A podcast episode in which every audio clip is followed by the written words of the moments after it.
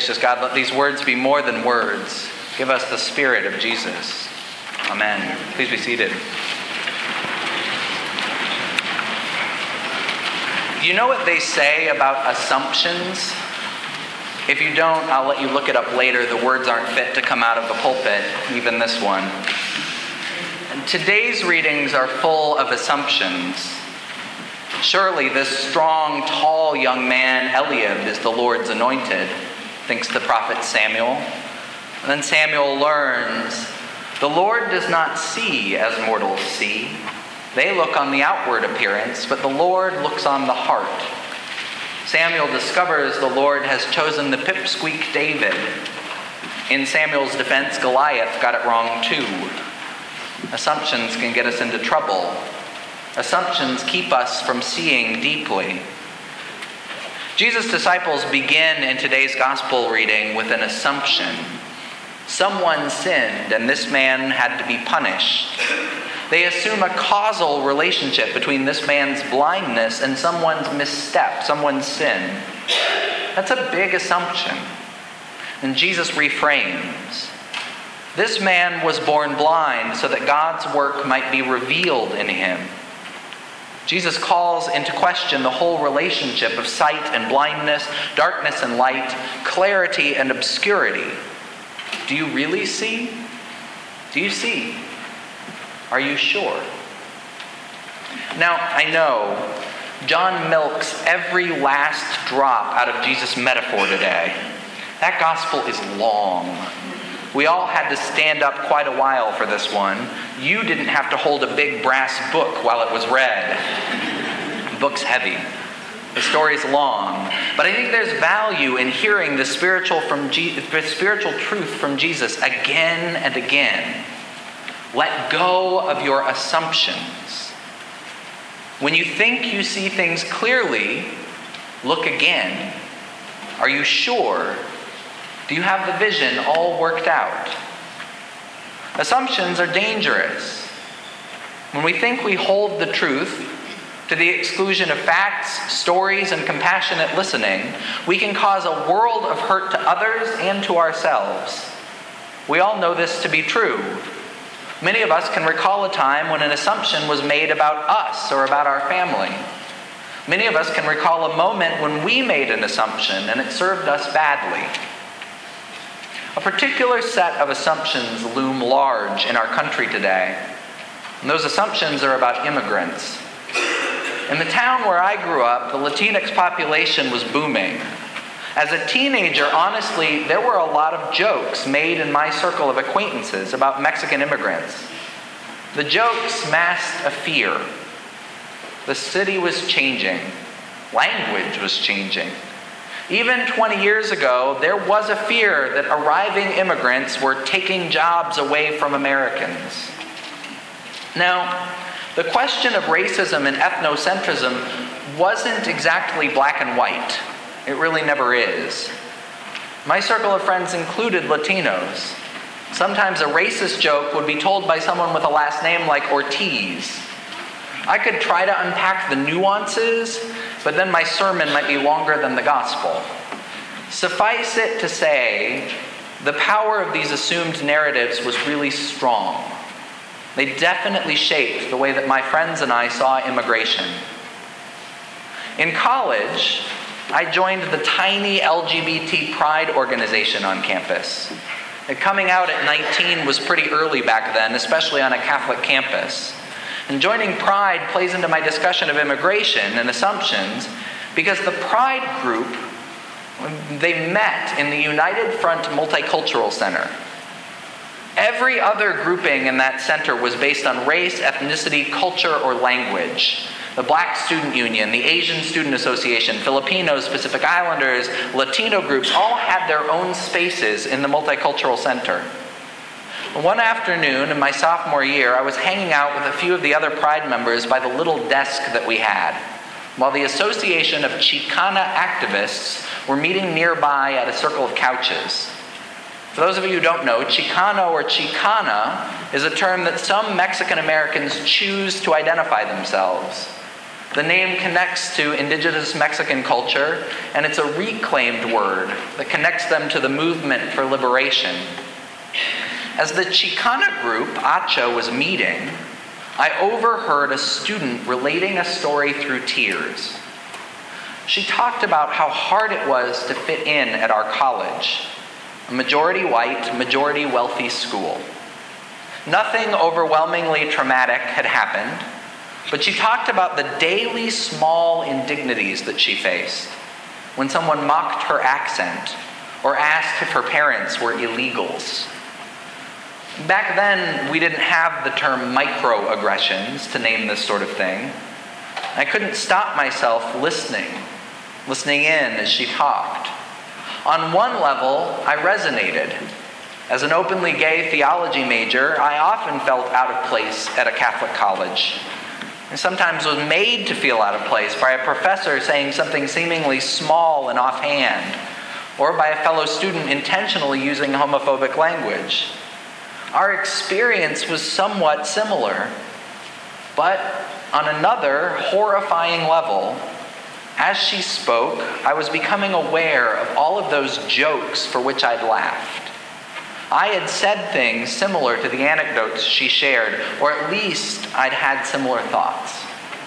It was like the scales had fallen from my eyes, and I could see simultaneously that this young woman was my sister and that I had participated in causing her suffering. That young woman and I later marched together on our campus as part of a student movement which created a new policy against hate crimes and bias motivated incidents. And we still talk every now and again on Facebook when she's got time. She graduated with honors, and these days she's a very busy organizer and activist in the labor movement of Southern California.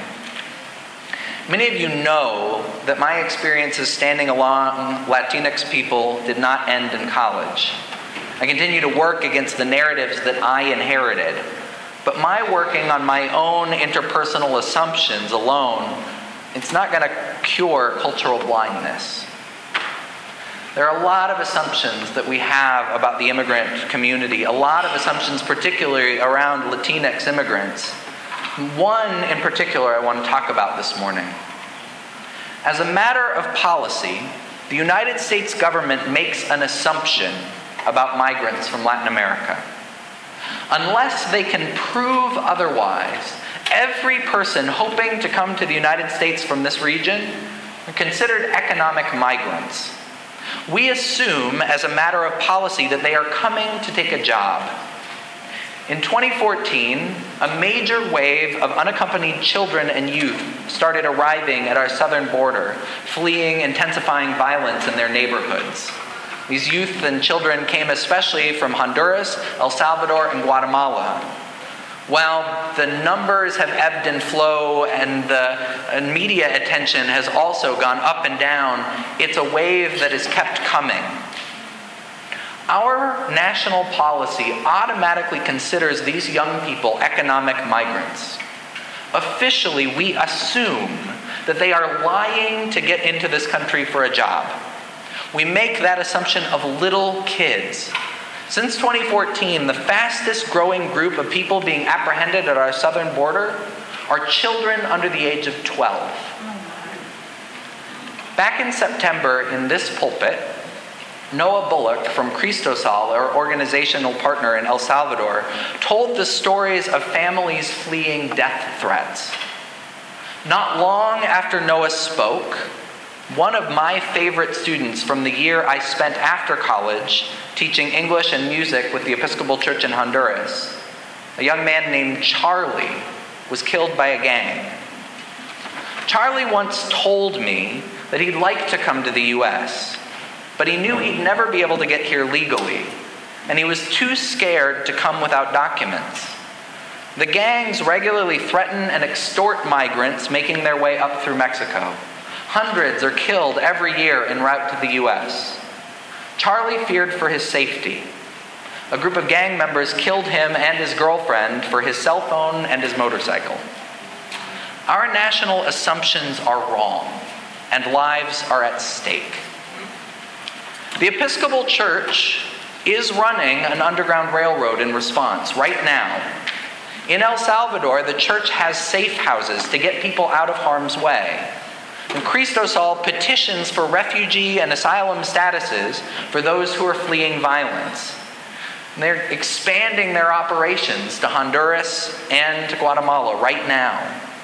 It's clear to me that the Episcopal Church in the United States should be one of the final terminals of that railroad. We should be able to welcome those who flee violence. What isn't clear is how we can make that happen. Politically, we seem unable to shake our assumptions. In the 1980s, pastors were driving across the Mexican border to pick up Salvadoran refugees without papers. A lot has changed the, since those days. As I said, the road through Mexico has become much more violent, and our immigration enforcement has, intensified on the border. I don't yet know, I can't see clearly how we can make this railroad work. But I do think that this vision has merit. How can we provide for the safety of our sisters and brothers? As an aside, I don't want to make you nervous about the trip that we are taking to El Salvador this spring. And sometimes assumptions can work in favor of our safety as North Americans. The gangs assume that groups coming from the United States are good for tourism, a growing industry across Latin America. The violence directed at their neighbors, they avoid directing at folks coming from the U.S. They go out of their way to ensure the safety of North American travelers.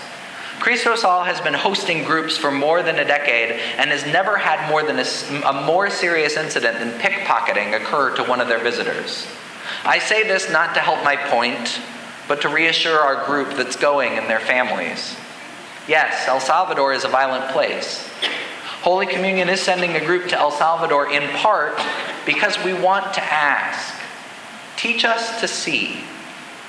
The way to move beyond assumptions is to listen, to look, as Samuel heard, not at the outward appearance, but at the heart.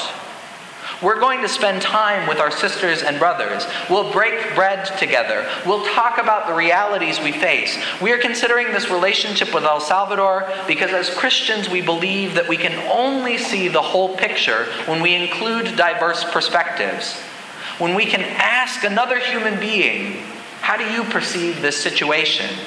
And we can take time to listen deeply to get to the heart of matters. Can I share with you a slightly irreverent reflection on this gospel story? I was once talking about this section of John with a youth group, and a young woman stopped the whole group by saying, That's disgusting. Jesus took dirt and spit and put it in that guy's eyes? It helps to slow down and listen to how a young person sees the gospel at times. Admittedly, this story of healing, of receiving sight, it's a little gross. But somehow it strikes me this too may hold some wisdom. If we are to learn to see the world as Jesus sees the world, if we are to see one another as sisters and brothers, if we are to let go of our assumptions about sin, about status, about race, religion, orientation, and creed, if we are going to make a real change to our nation's immigration policies, and become a more welcoming nation, if we are to approach one another with a little more grace, the process is likely to be messy, like mud from spit and dirt. God's grace is in the mess. God's vision, it's for those of us who often feel stuck in the mud. In fact, according to today's gospel, if you've been feeling a little frustrated, a little stuck, a little blind lately, that's good news. You're on the right track.